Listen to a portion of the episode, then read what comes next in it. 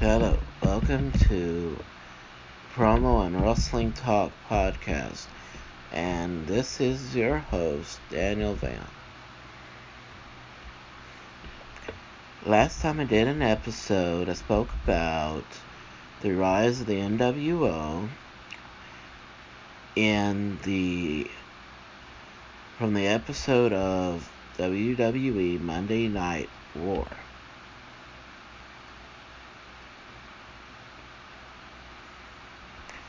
And the second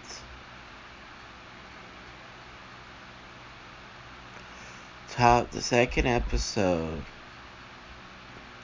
that got the most amount of votes that I put up on the on my poll on Twitter is Hart and War, the episode with Bret Hart. So before I talk about that, want to do what I always do in these episodes, and that is air a vignette. Don't know. Um, I gotta put it on mute. I'm about to play. So I remember doing at least two um, episodes where I spoke. I did two different vignettes and two different episodes with the smoking gun. So that means we're gonna have to do the next episode of Raw after this. Find the latest vignette that they. The episode after this has the next vignette they did.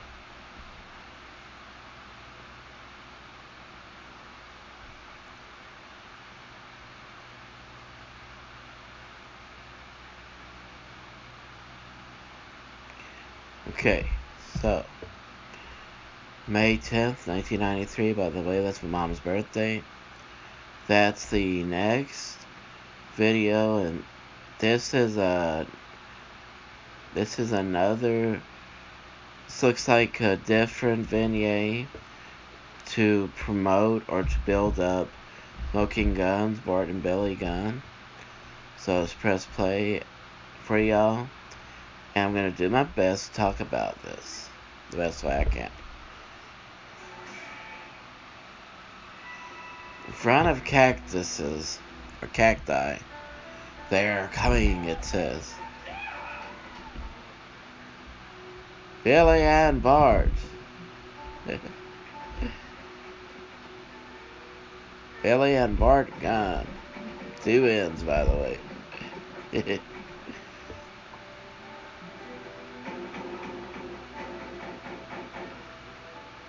Hmm. You know, maybe because I've watched westerns with my dad, but the them blasting off those pistols look looks cool. It looks less cheesy than it did at first. That looks more cool with the graphics and that stuff. So so I like about that. So obviously they're going to make their debut after this. So that's good. So that would be interesting to see.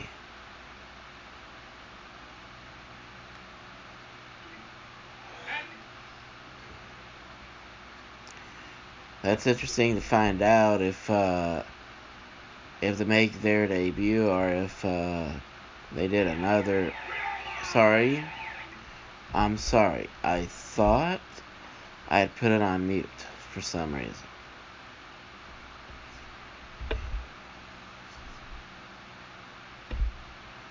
Yeah, they made their debut alright, the first match of this uh, episode, so, so I gotta keep on paying attention to the shows after that.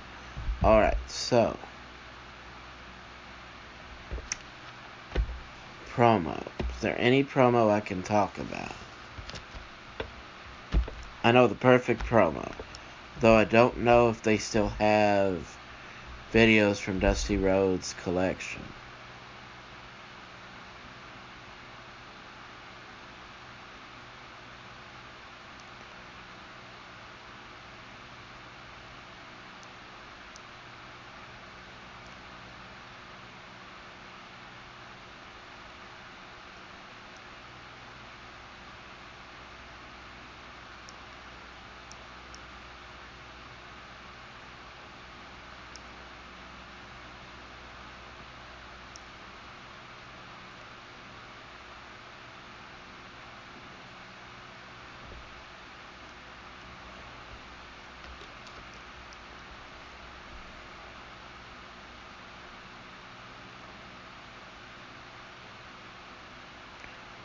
I've got a feeling that if I that if I want to look at this, I most likely have to spell out the video because I know they had it at least at one time.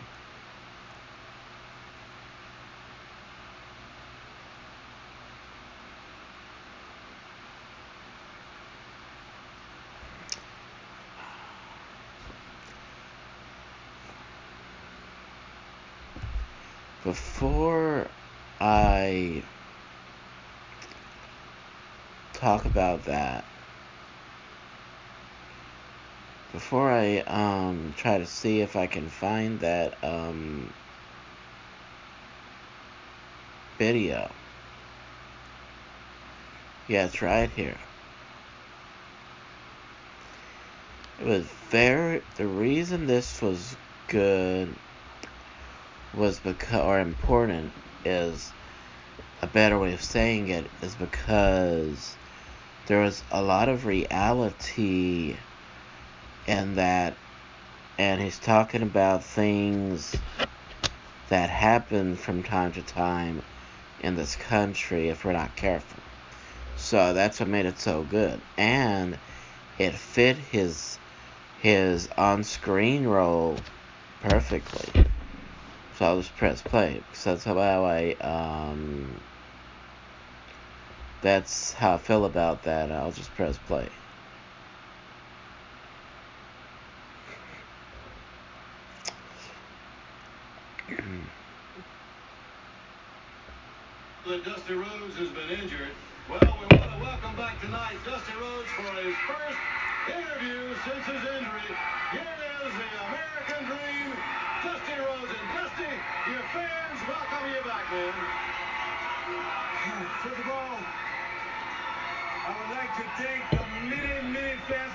Country that wrote cards and letters Dusty Rhodes, the American Dream, while I was down. Secondly, I want to thank Jim Crockett Promotions for waiting and taking the time because I know how important it was. Starrcade 85 it is to the wrestling fans, it is to Jim Crockett Promotions. And Dusty Rhodes, the American Dream, with that weight, got what I wanted. Ric Flair, the world's heavyweight champion. I don't have to say a lot more about the way I feel about Ric Flair. No respect, no honor. There is no honor among thieves in the first place. He put hard times on Dusty Rhodes and his family. You don't know what hard times are, Daddy. Hard times are when the textile workers around this country are out of work. They got four or five kids and can't pay their wages, can't buy their food. Hard times are when the auto workers are out of work and they tell them go home. And hard times are when a man has worked at a job 30 years. 30 years. They give him a watch, kick him in the butt, and say, hey, a computer took your place, Daddy. That's hard time. That's hard time. And Ric Flair, you put hard times on this country by taking Dusty Rhodes out. That's hard time. And we all had hard times together. I admit I don't look like the athlete of the day supposed to look. My belly's just a little big. My heart is just a little big. But brother, I am bad and they know I'm bad. And there were two bad people. One was John Wayne and he's dead, brother. And the other was right here. Nature Boy Ric Flair. The world's heavyweight title belongs to these people. I'm gonna reach out right now. I want you at home to know my hand is touching your hand for this gathering of the biggest body of people in this country, in this universe, all over the world now. Reach it out because the love that was given me, and this time I will repay you now because I will be the next world's heavyweight champion of this hard time blues. Dusty Rhodes Tour 85 and Ric Flair, Nature Boy. Let me leave you with this. One way to hurt Ric Flair is to take what he cherishes more than anything in the world. That's the world's heavyweight title. I'm gonna take it. I've been there twice. This time when I take it, Daddy, I'm gonna take it for you. Let's gather for it. Don't let me down now. Cause I came back for you, for that man up there that died 10, 12 years ago and never got the opportunity to see a real world champion. And I'm proud of you. Thank God I have you. And I love you. Love you! The American Dream, Dusty Rhodes fans, to the ring now, and Jim Cornette. Okay, so, like I said, very realistic. Let me state that. There, it he touched on reality-based things. I really don't know what caused his injury because when Ric Flair spoke about this in his book, I really remember more the um, his response to how Ole Anderson handled how people like Ter- Terry Taylor, guys like that, tried to get into the cage to help Dusty. He when he saw Ole kick the cage and it knocked Terry Taylor off onto the concrete, he said, "Ole, what are you doing?"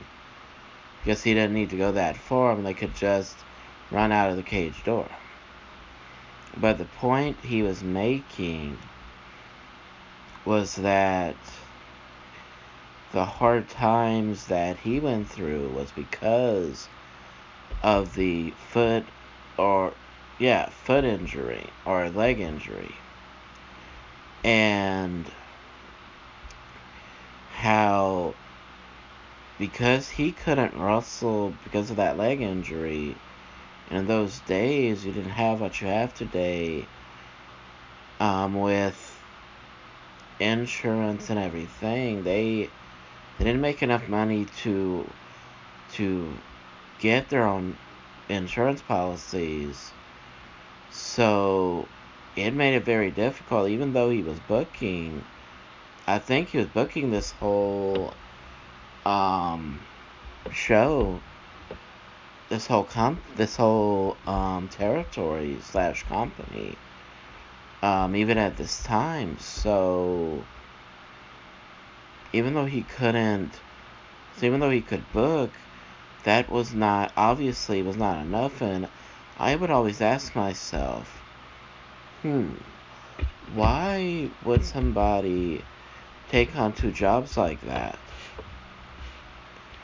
whenever the first job, the entering part, is grueling and you have to train, you have to diet, you have to spend time promoting your matches on what we now call promos, and you, which they just used interview term back then.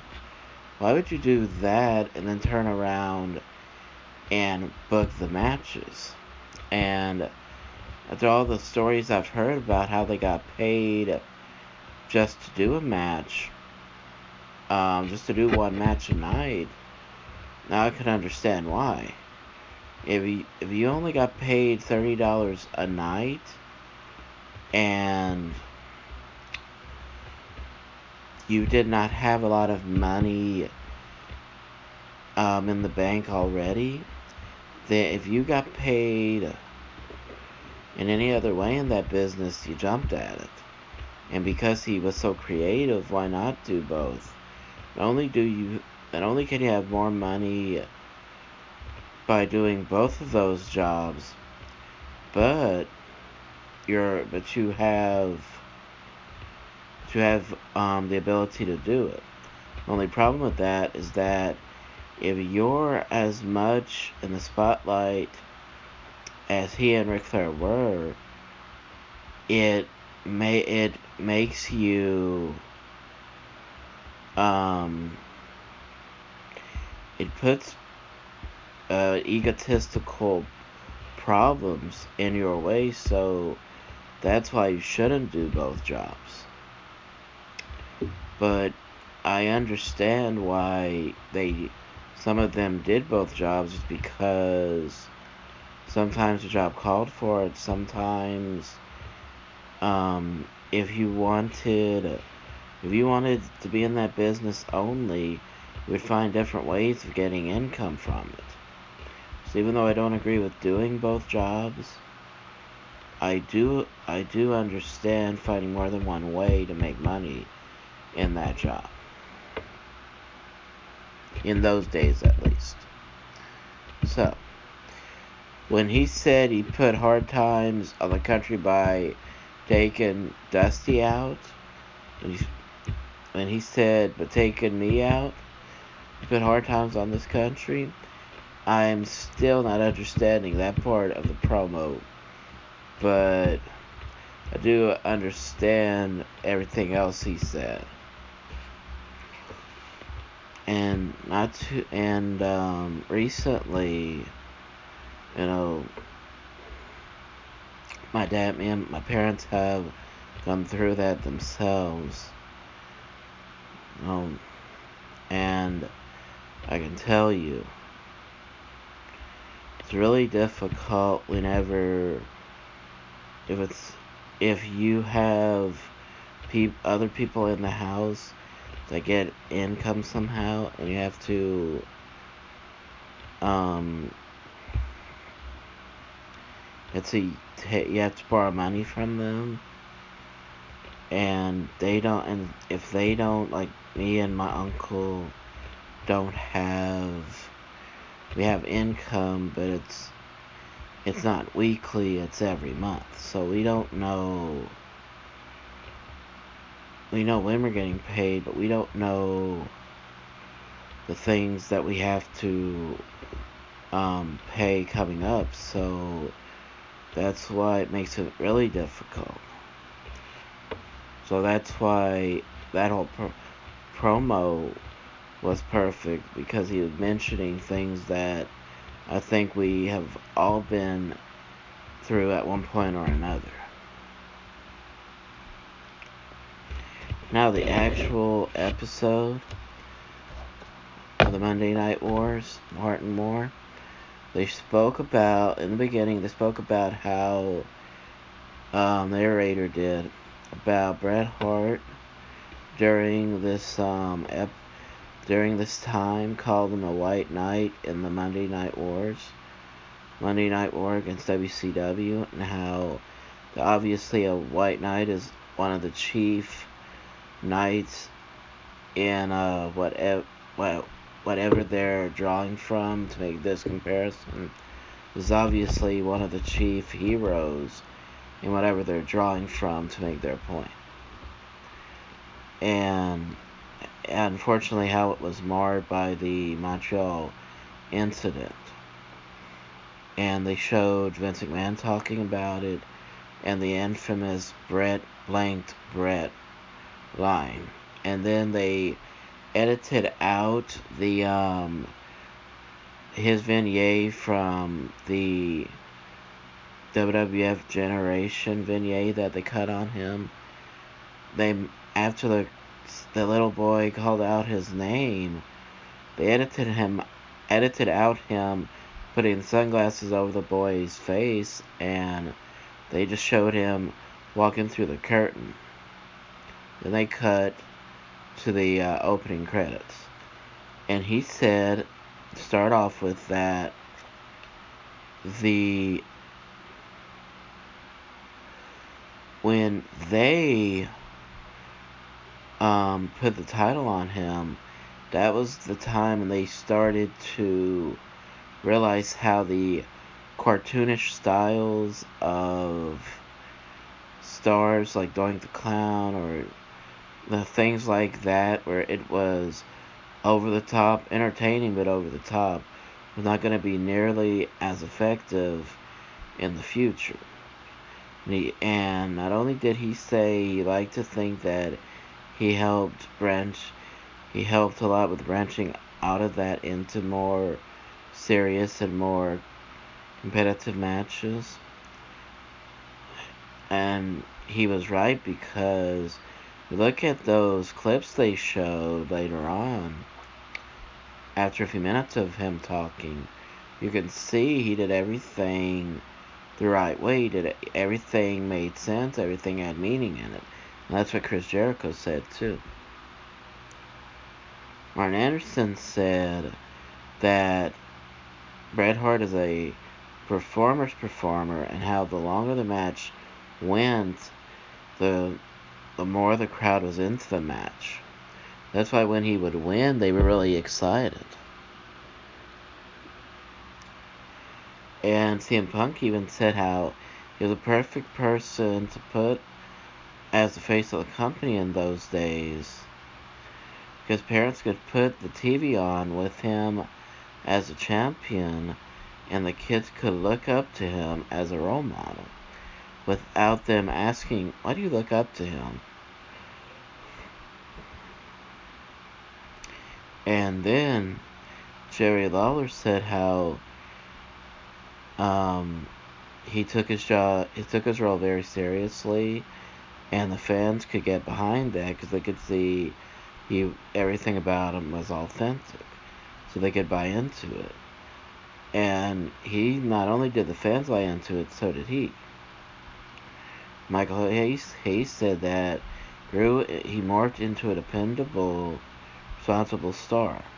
The next spoke about WCW's success, and they mentioned how WCW launched Nitro. When he, what is easy to see now is that because most of the WCW stars were WWF guys, as they used to call themselves, or the company used to be called that. Um, that's why guys like Shawn Michaels, Scott Hall, Kevin Nash as Razor Ramon and Diesel, Bret Hart, Bob Holly, comma, all these guys that um, were thriving are coming as close as they can to thriving in those days. It's why they uh, why they stayed as long as they did even before Attitude Era, because it was it was the same old it was old stars being given a break instead of new stars. Nasty Boys were tag team champions. They had been around since the 80s. And they were they had won the tag team titles in WCW and they showed that in this episode in a clip when they held the titles, and they showed they won the titles. They then they showed Randy Savage wearing the gold heavyweight title, and Hogan being in WCW, and you can see that, like the the Miz said in the first episode of Monday Night War, that it feels like it's just the same old people you saw in the 80s. And even though that's true, you can't discount how they were building this newer stars gradually with Marcus Bagwell teaming first with um, Two Cold Scorpio, then with the Patriot, and then closer to the um, fall of 95 was when he started teaming up with Scotty Riggs and they became the American Males. So the fact that they weren't doing it as the fact they weren't creating newer stars like the WWF was, it's easy to see why WWF lasted as long as they did, despite losing in the ratings. And then they showed guys like Diesel, Shawn Michaels, and they just called them the new generation. And